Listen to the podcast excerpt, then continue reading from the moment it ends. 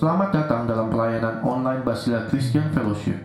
Seperti anak-anak yang menempuh jenjang pendidikan, demikian juga kita diproses Tuhan melalui sekolah kehidupan. Apakah yang dimaksud sekolah kehidupan? Dan bagaimana cara kita melaluinya? Mari kita simak bersama-sama khotbah yang akan disampaikan oleh Pastor Lea Kleber saat ini. Tuhan memberkati.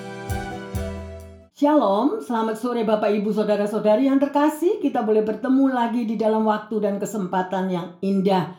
Kita percaya bahwa satu kerinduan ada di dalam hati setiap umatnya untuk mau bertemu dengan Tuhan Yesus, untuk mau mendengar akan firman-Nya. Karena di dalam firman Tuhan ada kuasa yang akan memberikan kekuatan, penghiburan, dan sukacita bagi setiap kita. Mari kita satu dalam doa. Bapa dalam surga kami mengucap syukur. Sungguh indah Bapa. Di dalam persekutuan dengan Engkau. Kasih kuasa roh kudus boleh turun dan mencengkeram setiap kami. Sehingga kami yang rindu dan haus akan firman Tuhan. Boleh diteguhkan, boleh dikuatkan, bahkan boleh disegarkan. Terima kasih roh kudus. Kami berlindung di bawah tangan yang kuat di dalam satu kekuatan yang tidak tergoyahkan, yaitu kekuatan daripada Tuhan Yesus. Dan kami tidak mau menoleh ke kiri dan ke kanan ya Bapa, supaya perjalanan kami selamat. Dan kami percaya bahwa tuntunan Tuhan senantiasa boleh memberikan satu penghiburan dan kekuatan yang baru di dalam nama Tuhan Yesus. Hamba berdoa. Haleluya. Amin. Yang terkasih, hari ini adalah hari yang luar biasa di mana Tuhan memberikan kepada saya yaitu satu tema khotbah yang berisikan sekolah kehidupan. Mungkin kita sudah berpuluh-puluh tahun menjadi anak Tuhan, tapi kita tidak pernah menyadari bahwa setiap hari yang Tuhan berikan kesempatan kita boleh ada dan kita masih hidup, itu kita berada di dalam satu sekolah kehidupan. Nah, sekarang di dalam sekolah kehidupan ini tergantung Anda dan saya. Maukah kita dipimpin, dibimbing oleh guru yang luar biasa, oleh gembala yang dahsyat kuasanya, yaitu Tuhan Yesus. Kita semuanya memerlukan bimbingan, kita semuanya memerlukan pimpinan. Oleh karena itu, saudara, kita boleh mendengar pada kesempatan yang luar biasa ini apa yang Tuhan akan ajarkan di dalam hidup saudara dan saya, ya. Bahwa sesungguhnya kehidupan itu adalah sebuah sekolah. Mau atau tidak mau, kita sadari kita membutuhkan bimbingan yang benar. Dan bimbingan yang benar dan yang tepat itu hanyalah melalui Tuhan Yesus. Ada amin? Ya, tetapi di dalam kita hidup menjalani di dunia ini, kita tetap membutuhkan, masih membutuhkan baik bimbingan dari orang tua, bimbingan daripada guru kita di sekolah, atau bimbingan dari orang yang Anda percayai. Ya, sedemikian yaitu orang yang takut akan Tuhan akan membimbing perjalanan hidup saudara dan saya agar kita tidak salah melangkah. Sedemikian rupa, ya. Mengapa kita membutuhkan satu uh, bimbingan yang ada di dalam sekolah kehidupan ini? Mengapa? Karena kita semuanya membutuhkan pimpinan yang benar. Di dunia ini banyak sekali pimpinan, bimbingan, tetapi kita tidak tahu pimpinan apakah itu yang benar. Pimpinan secara duniawi hanya memuaskan daging kita, hanya memuaskan supaya kita itu uh, dipuji, dipuja, hidup senantiasa di dalam prestis, hidup senantiasa supaya disanjung orang. Ya, oleh karena itu hanya firman Tuhan yang ada di dalam Alkitab yang akan memberikan bimbingan yang tepat di dalam hidup saudara dan saya. Seperti kita juga memberikan anak cucu kita untuk mereka datang dan pergi ke sekolah supaya mereka dipimpin oleh guru-guru yang benar, dituntun dan dididik sedemikian rupa untuk menghadapi hari depan mereka. Ya, mari yang terkasih kita akan baca bersama-sama di dalam Amsal 4 ayat 1 sampai 4. Dengarkanlah hai anak-anak, Didikan seorang ayah dan perhatikanlah supaya engkau beroleh pengertian. Karena aku memberikan ilmu yang baik kepadamu, janganlah meninggalkan petunjukku. Karena ketika aku masih tinggal di rumah ayahku sebagai anak, lemah dan sebagai anak tunggal bagi ibuku, aku diajari ayahku, katanya kepadaku, biarlah hatimu memegang perkataanku, berpeganglah pada petunjuk-petunjukku, maka engkau akan hidup. Haleluya. Saudara, daripada firman ini adalah yang diikuti juga oleh Salomo. Kita semua tahu ya di mana Anda bisa membaca di dalam kitab Amsal tadi. Salomo adalah dikenal sebagai seorang raja yang penuh hikmat. Ya, di dalam kehidupannya dia mencontoh daripada kehidupan ayahnya yaitu Daud. Sedemikian rupa, ya, Daud ayahnya adalah seorang yang takut akan Tuhan. Ya, dan demikian juga kehidupan daripada Salomo. Tetapi daripada akhir hidupnya Salomo keluar dan melenceng daripada jalan yang Tuhan berikan. Ya, oleh karena itu, apa pun saat ini yang terkasih di mana pun Bapak Ibu pendengar yang setia, semuanya kita yang sudah menjadi anak Tuhan, Tuhan selalu mau menuntun, Tuhan selalu mau mendampingi, membimbing, dan mendidik kita di dalam perjalanan sesuai dengan apa yang Dia ajarkan melalui firman-Nya. Sedemikian rupa, ya. Mari kita lanjut di dalam Mazmur 78 ayat yang ke-6. Supaya dikenal oleh angkatan yang kemudian, supaya anak-anak yang akan lahir kelak bangun dan menceritakannya kepada anak-anak mereka. Haleluya. Mengapa di sini disebutkan anak-anak yang terkasih? Ya, karena setiap keluarga, mereka yang menikah dan mereka, mendapatkan anak, kita harus bertanggung jawab. Mempertanggungjawabkan masa depan daripada anak-anak kita tersebut. Ya, supaya mereka itu juga hidup dengan takut akan Tuhan. Tetapi bagaimana kalau orang tua sendiri tidak mengenal akan firman Tuhan, tidak pernah mau membaca firman Tuhan, tidak pernah tahu apa yang diajarkan oleh Tuhan di dalam membimbing anak-anaknya nanti. Maka anak-anaknya bertumbuh dewasa dan mereka akan buta akan apa yang diajarkan oleh firman Tuhan. Anak-anak adalah generasi penerus daripada kehidupan orang tuanya. Oleh karena itu, Mari, Bapak, Ibu, saudara-saudari yang terkasih, kalau Anda sebagai orang tua yang sudah mengenalkan Tuhan, didiklah anak-anakmu itu dengan firman yang Tuhan ajarkan. Karena dunia ini begitu jahat. Dunia ini penuh dengan segala temptation, dengan segala jebakan-jebakan. Ke mana anak-anak kita itu nanti akan pergi? Dan itu adalah tugas dan tanggung jawab daripada para orang tua untuk membawa dan membimbing anak-anak kepada jalan yang Tuhan ajarkan. Saya melihat satu uh, video yang begitu indah di mana orang tua itu berkumpul pada waktu Covid. Mereka tidak bisa untuk membawa ke gereja, tetapi mereka kumpulkan anak-anak mereka dan mereka tetap mengajarkan akan didikan Tuhan. Sehingga mereka nanti bertumbuh besar. Mereka tahu apa yang boleh mereka lakukan dan apa yang mereka tidak boleh lakukan. Jangan pernah kita mendidik anak kita kalau kita sendiri sebagai orang tua tidak pernah berdoa, tidak pernah membaca firman Tuhan. Kemudian kita paksakan kepada anak kita, kamu harus berdoa, kamu harus baca firman. It's not possible.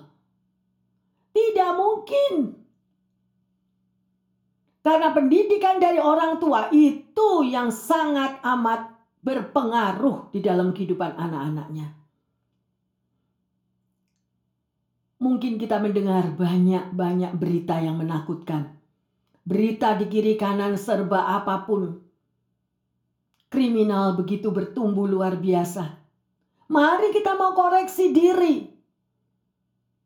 Mengapa hal itu sampai terjadi? Mengapa hal itu sedemikian rupa? Mungkin Anda mempunyai anak-anak, tetapi pada waktu Anda memberitahu, memberikan nasihat, mereka menolak. No, I know what I want. Mereka tidak akan mendengarkan. Kenapa?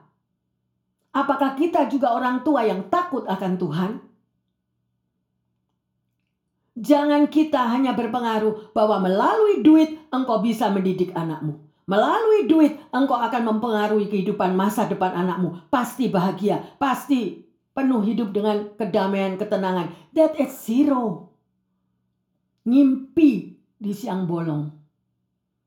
Karena duit kita, karier kita tidak bisa menyelamatkan anak kita. Mari Bapak Ibu yang terkasih, kembalilah kepada kasih Allah yang mula-mula. Kembalilah kepada firman Tuhan, berkaca, bercerminlah apakah hidupku sudah sesuai dengan firman Tuhan.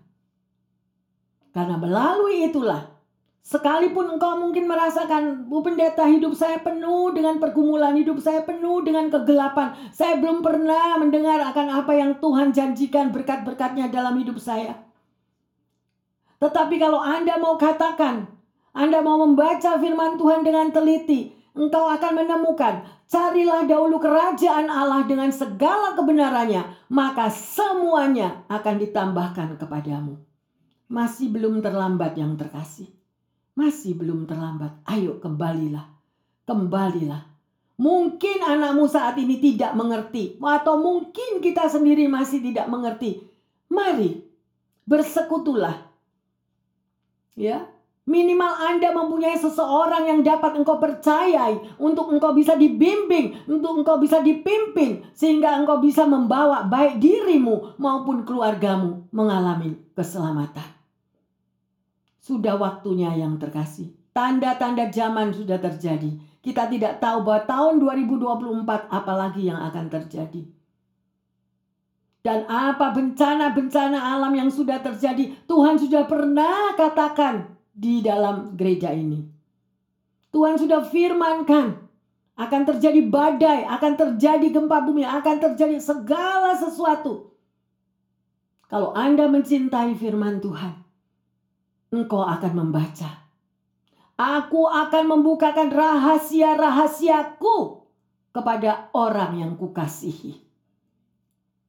Nubuat yang benar, bukan lu buat. Dari buah-buahnya kita bisa tahu. Mari yang terkasih. Ya. Ada hal-hal yang harus kita berikan baik di tengah keluarga, ya, baik di tengah kehidupan anak-anak kita. Tiga hal. Yang pertama yaitu nilai-nilai kekristenan dengan hidup takut akan Tuhan. Tanamkan itu di tengah keluargamu. Tetapi kalau engkau tidak pernah bicara tentang firman Tuhan, engkau tidak pernah bicara bahwa Yesus adalah juru selamat, dan satu hari tiba-tiba anakmu sudah remaja, dan kemudian engkau berkata, Datanglah kepada Tuhan. Ayo ke gereja. Anak ini nggak ngerti. Dan mereka akan mengatakan, ngapain? Datang ke gereja buat apa? Karena tidak ditanamkan benih itu mulai dari saat mereka kecil. Dan ini adalah sangat sulit kecuali kita berdoa banyak. Memiliki relasi di sekelilingmu adalah orang-orang yang takut akan Tuhan. Ya, itu yang pertama. Milikilah nilai-nilai kekristenan dan hidup takut akan Tuhan. Yang kedua, berikanlah pendidikan, berikanlah pengetahuan sehingga kehidupan sosial mereka itu berjalan sesuai firman Tuhan. Kalau anak-anak kita atau keluarga kita tidak pernah hidup sesuai dengan firman Tuhan, Jangan heran kalau mereka tidak mengerti. Dan terus ke mana? Masa depannya ke mana? Mengapa banyak terjadi mereka yang teenagers, remaja? Karena mereka putus asa, mereka tidak tahu apa pun. Karena hanya dididik melalui apa saja yang mereka punya. Zaman sekarang ini luar biasa. Supaya anak tenang, dari bayi sudah dikasih handphone. Betul loh betul? Bayi kecil dikasih handphone. Supaya apa? Supaya anaknya tenang. Kalau handphonenya diambil anaknya pasti teriak-teriak. pasti marah. Nah itu pendidikan macam apa? Sedemikian rupa. Firman Tuhan adalah untuk mengoreksi kita. Supaya kita berbalik dari gelap menghadap terang. Waktunya kita berubah. Yang ketiga, di dalam mendidik keluarga, mendidik anak-anakmu, orang tua dibutuhkan kasih karunia Tuhan, dibutuhkan anugerah Tuhan, supaya kita memiliki hikmat ngomong apa, bicara apa. Kadang-kadang kita sebagai orang tua aja sudah nggak bisa bicara, betul betul? Untuk memberi nasihat aja kita nggak berani kepada anak. Kalau kita memberi nasihat yang terjadi keributan. Sedemikian rupa. Ya, yang terkasih, ayo mulai hari ini kita mau koreksi diri. Belum terlambat, harus kita banting setir mengambil satu tindakan untuk masuk di dalam sekolah kehidupan yang Tuhan berikan. Mari kita baca di dalam ulangan 6, 4 sampai 6. Dengarlah hai orang Israel, Tuhan itu Allah kita, Tuhan itu Esa. Kasihilah Tuhan Allahmu dengan segenap hatimu, dan dengan segenap jiwamu, dan dengan segenap kekuatanmu. Apa yang kuperintahkan kepadamu pada hari ini, haruslah engkau perhatikan. Luar biasa, meteraikan firman Tuhan ini. Apakah ada firman Tuhan itu bahwa Anda mengasihi Tuhan dengan segenap hatimu, dengan segenap kekuatanmu? Ini koreksi dulu pertama. Kalau kita sendiri sebagai orang tua tidak pernah dan tidak bisa mengatakan dan tidak menunjukkan suatu contoh bahwa kita mengasihi Tuhan sungguh-sungguh, bagaimana anak-anak kita itu bisa tahu? Bagaimana kita mau mengajarkan mereka untuk berdoa kalau orang tua sendiri tidak pernah berdoa? Tetapi yang ada cuma hal-hal dunia, yang ada emosi, marah-marah, sedemikian di rumah tidak ada damai sejahtera Itulah yang anak-anak contoh. Ya, ayo yang terkasih, sudah waktunya kita untuk mau mengambil satu tindakan. Seorang bernama Richard Lawrence, dia mengatakan, orang yang takut akan Tuhan, dia pasti mengasihi Tuhan dan melakukan firman-Nya. Ya, maka nilai-nilai dan sikap hidup dalam perilaku orang tua itu betul-betul terbentuk oleh firman Tuhan.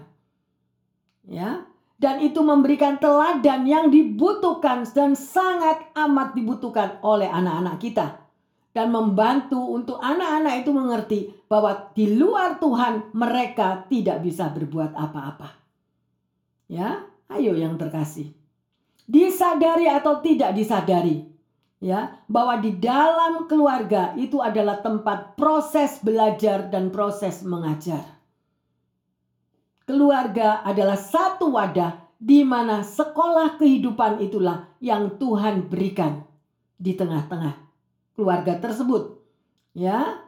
Oleh karena itu firman Tuhan sore hari ini mengajar kepada kita semua betapa untuk kita sebagai anak Tuhan mencintai didikan ya Hikmat Tuhan itu sangat dibutuhkan supaya kita bisa mendidik anak-anak kita. Di dalam Ibrani 12 ayat 6 dikatakan, karena Tuhan itu menghajar orang yang dikasihinya dan ia menyesah orang-orang yang diakuinya sebagai anak. Artinya apa? Hidup kekristenan adalah satu proses. Ada satu proses belajar di mana kita itu dididik oleh Tuhan. Pada waktu kita harus sabar, pada waktu kita tidak emosi. Bagaimana kita boleh memberikan contoh yang baik di tengah-tengah keluarga. Ya, sedemikian rupa. Di dalam Amsal 3 ayat 11 di situ juga dikatakan, "Hai anakku, janganlah engkau menolak didikan Tuhan."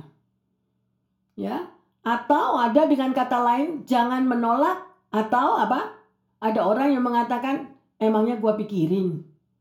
Gitu. Baca firman aja nggak tahu. Gimana mau mengajarkan kepada anak-anak keluarga kita ya? Nelson Mandela berkata bahwa pendidikan adalah senjata yang paling ampuh yang bisa digunakan untuk mengubah dunia. Ya, kalau dunia aja bisa diubahkan, apalagi di tengah keluarga kita. Tapi maukah kita peranan sebagai orang tua untuk mendidik anak-anak kita di dalam sekolah kehidupan ini supaya masa depan mereka itu tertuntun dengan baik. Bapak, Ibu, Saudara-saudari yang terkasih, ada seorang bilioner yang dia memiliki 100 billion dolar. Tetapi pada waktu dia kehilangan satu billion dolar aja, dia bunuh diri. Why? Kenapa? Karena tidak pernah diajarkan bahwa segala berkat, segala kekuatan, segala apa pun yang Tuhan berikan di dalam hidup kita itu semua dari Tuhan. Kita ini lahir tidak membawa apa-apa. Nanti kita pulang juga tidak membawa apa-apa. Oleh karena itu bersyukurlah setiap saat ya bahwa Tuhan itu ada dan senantiasa mau menyertai di dalam setiap langkah kehidupan kita. Mari kita lihat di dalam Amsal 3 ayat 5 dan 6. Percayalah kepada Tuhan dengan segenap hatimu, dan janganlah bersandar kepada pengertianmu sendiri. Akuilah dia dalam segala lakumu, maka ia akan meluruskan jalanmu. Mari yang terkasih, kita perhatikan daripada ayat ini. Percayalah kepada Tuhan dengan segenap hatimu. Gak ada cuma separuh. Hari ini percaya, besok lupa. Nggak ada. Ya, sedemikian rupa dikatakan. Jangan bersandar kepada pengertianmu sendiri. Banyak orang memakai kekuatan sendiri. Dia tidak mau melibatkan Tuhan di dalam segala apa yang dia lakukan. Oleh karena itu, akhirnya kita menjadi salah jalan. Ya, salah melangkah. Karena kalau kita melibatkan Tuhan, maka Tuhan akan meluruskan jalan kaki saudara dan saya. Dan jangan menganggap remeh akan didikan Tuhan. Ya, yang terkasih, ya, karena firman-Nya itu adalah pedoman di dalam kehidupan saudara dan saya melangkah kepada hari depan. Ya. Di dalam Mazmur 119 ayat 105 dikatakan, Firmanmu itu pelita bagi kakiku dan terang bagi jalanku. Artinya apa? Kalau Anda tidak pernah membaca akan firman Tuhan, bagaimana kita ini akan berjalan di dalam terangnya Tuhan? Gak mungkin yang kita pakai itu adalah kekuatan sendiri, kepandaian sendiri. Oh Bu Pendeta, saya ini profesor pangkat 10. Saya nggak perlu Tuhan, saya bisa atasi sendiri. Go ahead kata Tuhan.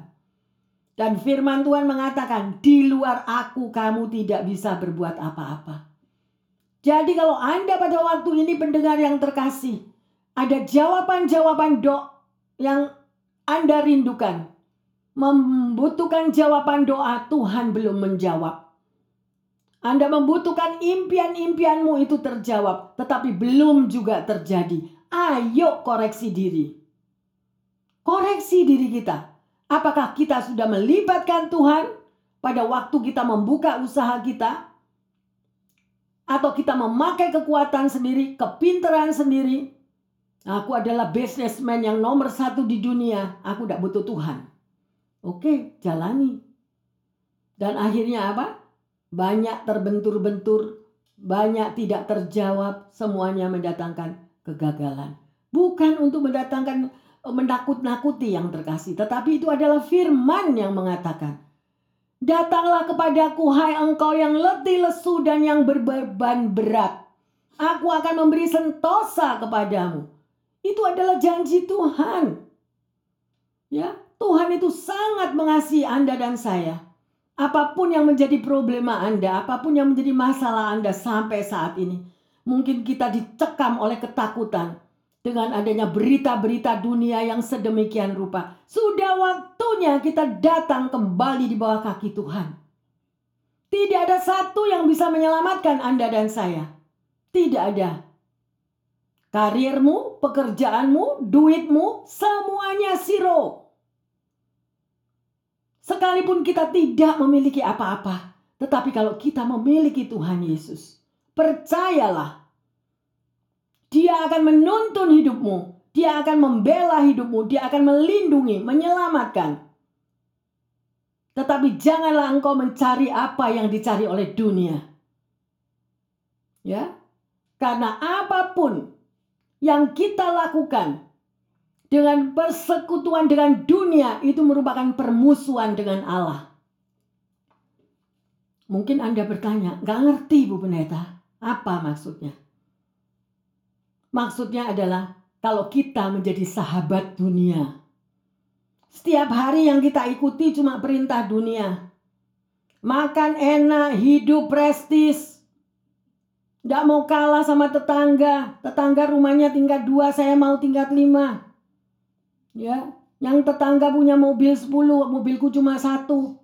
Nah, akhirnya di dalam kesedemikian rupa itu tidak akan mendatangkan damai sejahtera di dalam hatimu sekalipun kita tidak memiliki apa-apa. Tetapi kalau kita punya Tuhan, hati kita pure heart tanpa motivasi yang jelek, tetapi percaya bahwa Tuhan akan membuat indah pada waktunya. Amin. Tuhan sanggup yang terkasih. Tapi carilah dahulu kerajaan Allah dengan segala kebenarannya. Motivasi hati kita harus benar. Menjadi anak Tuhan itu harus hidup benar. Ya. Jangan hidup hanya untuk show off. Supaya dipandang orang indah. Supaya dipandang orang bisa lebih dari yang lain. Kehidupan show off kita mau masuk ketemu Tuhan.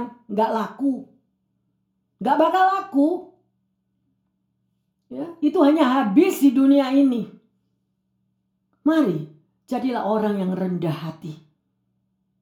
DNA Jesus is love. Kasih Yesus kalau ada di dalam dirimu, engkau akan mengasihi sesamamu tanpa membeda-bedakan, tanpa mencari-cari. Sedemikian rupa. Amin. Ya, mari kita lanjut di dalam Amsal 3 ayat 11 dan 12.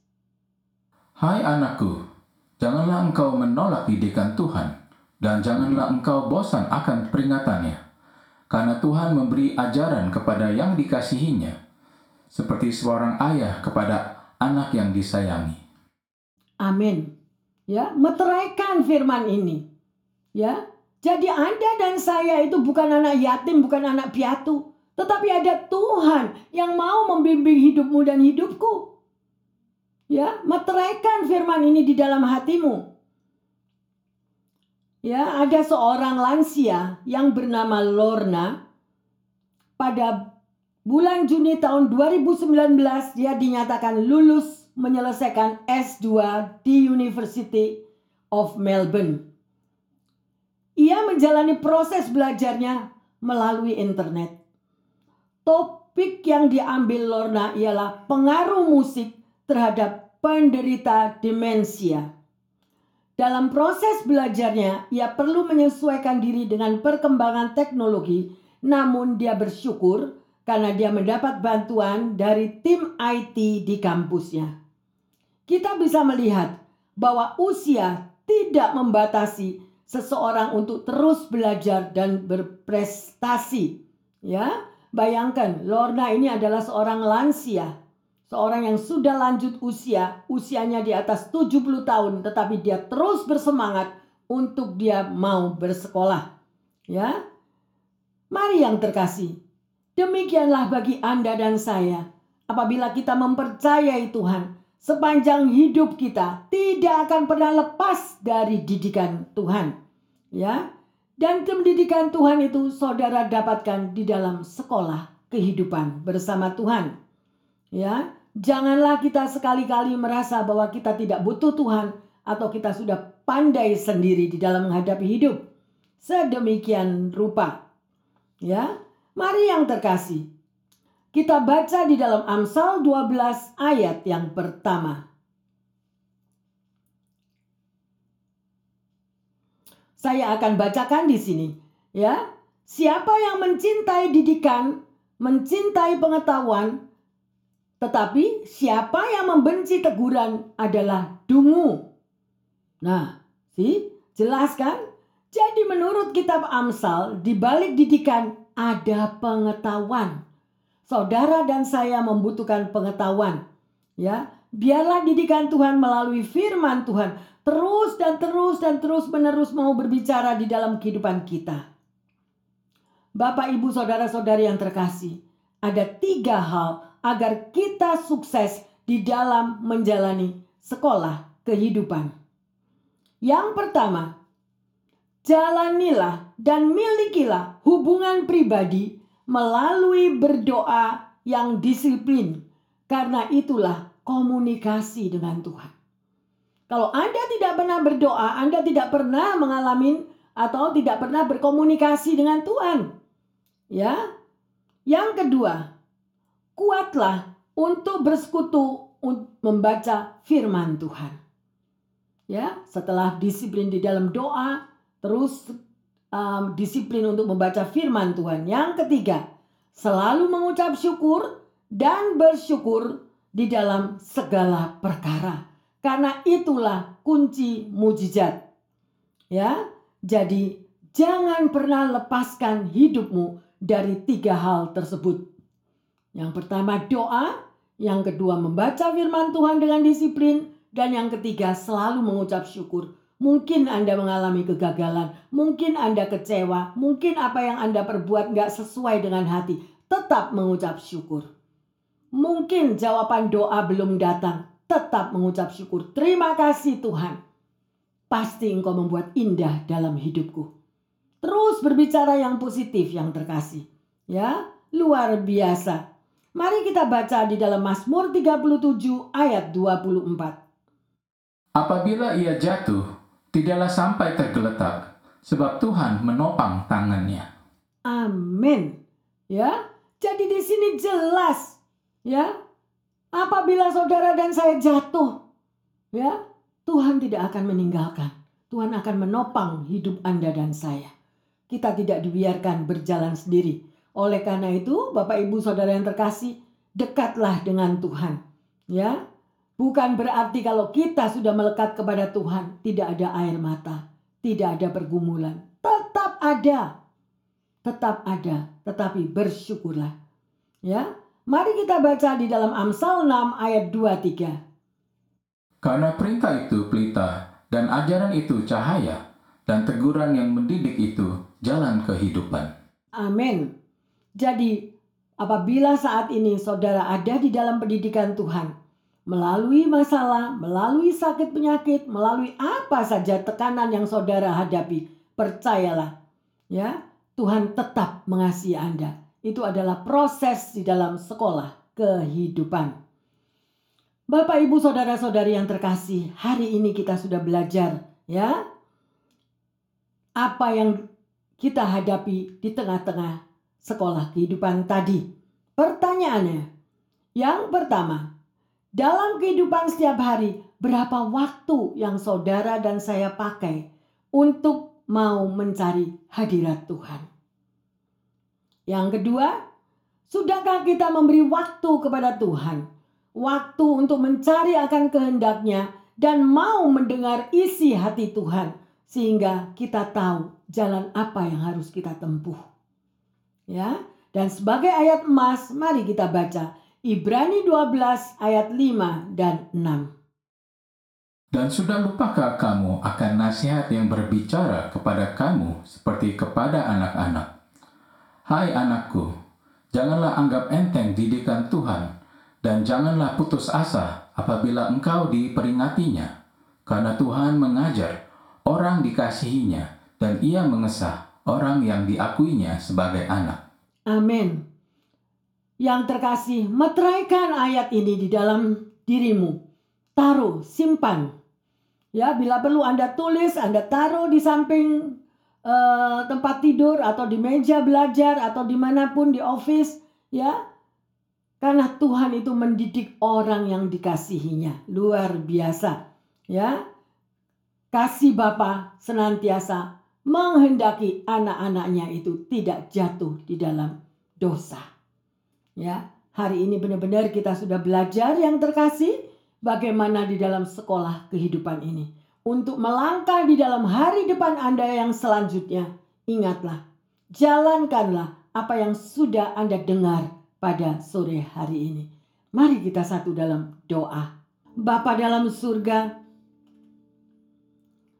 bimbing kami terus ya Tuhan sehingga kami mampu menyelesaikan di dalam sekolah kehidupan yang kau ajarkan di dalam setiap pribadi ini. Kami butuh Engkau Bapa. Roh Kudus kami butuh tuntunanmu, kami butuh bimbinganmu. Karena banyak tantangan dan pergumulan yang kami harus selesaikan di dalam hidup di dunia ini. Tetapi kami percaya kalau Engkau senantiasa bersama kami Tuhan, apa pun yang kami hadapi, kami akan mampu menyelesaikan bersama dengan Engkau. Terima kasih Bapak. Hamba berdoa juga bagi Bapak Ibu pendengar yang setia di mana pun mereka berada. Mungkin situasinya saat ini Tuhan, mereka merindukan akan tuntunanmu. Mereka merindukan untuk satu jawaban doa. Baik bagi mereka yang mengalami sakit penyakit, yang mengalami kekurangan kesehatan Bapak. Biarlah kami mau Tuhan kembali kepada firman-Mu bahwa kuasa darah Yesus mampu menyembuhkan setiap anak-anak-Mu Tuhan. Terima kasih Bapak. Demikian juga mereka yang merasa seorang diri, perasaan loneliness yang ada di dalam hati dan kehidupan mereka. Tuhan, biarlah kuasa roh kudus menjamah anak-anakmu ini. Sehingga mereka boleh mencari wajahmu. Mereka tidak akan lagi merasakan kesepian. Mereka tidak lagi merasakan Tuhan hidup seorang diri. Tetapi firmanmu yang berapi-api itu boleh menghidupkan di dalam hati mereka sesuatu yang baru dan engkau membuka jalan Tuhan. Sehingga mereka mengalami kelegaan. Terima kasih Tuhan bagi mereka yang mengalami kesulitan finansial ekonomi. Bapa, engkau jamah, engkau nyatakan kuasamu. Karena engkau adalah Jehovah Jireh, engkau mampu mengadakan dari yang tidak ada menjadi ada. Terima kasih Bapa bagi mereka yang mengalami Tuhan. Masalah hubungan di tengah keluarga, baik antara suami istri, antara orang tua dan anak. Bapa, biarlah engkau campur tangan. Engkau ubah Tuhan. Keberadaan di tengah keluarga itu menjadi anggur yang manis Tuhan. Seperti engkau sudah mengubah satu perkawinan di Kana. Terima kasih Bapa dalam surga. Kami bersyukur dan bersyukur untuk sekolah kehidupan yang hari ini engkau ajarkan kepada setiap kami sehingga kami tahu jalan apa yang harus kami lakukan. Di dalam nama Tuhan Yesus, hamba berdoa dan bersyukur. Haleluya. Amin, amin, amin. Bapak, ibu, saudara-saudari yang terkasih, di mana pun Anda berada, dan juga jemaat, bersyukurlah karena kalau kita mengalami pendidikan Tuhan, karena Tuhan Yesus sangat mengasihi Anda dan saya. Percayalah, bahwa Tuhan akan membuat indah pada waktunya untuk menjawab doa-doa Anda semuanya. Tuhan Yesus memberkati. Yang percaya mengatakan amin, amin, amin, amin. Terima kasih atas partisipasi dan donasi Anda untuk pelayanan online kami. Kiranya firman Tuhan yang telah ditaburkan boleh menjadi berkat bagi kita semua.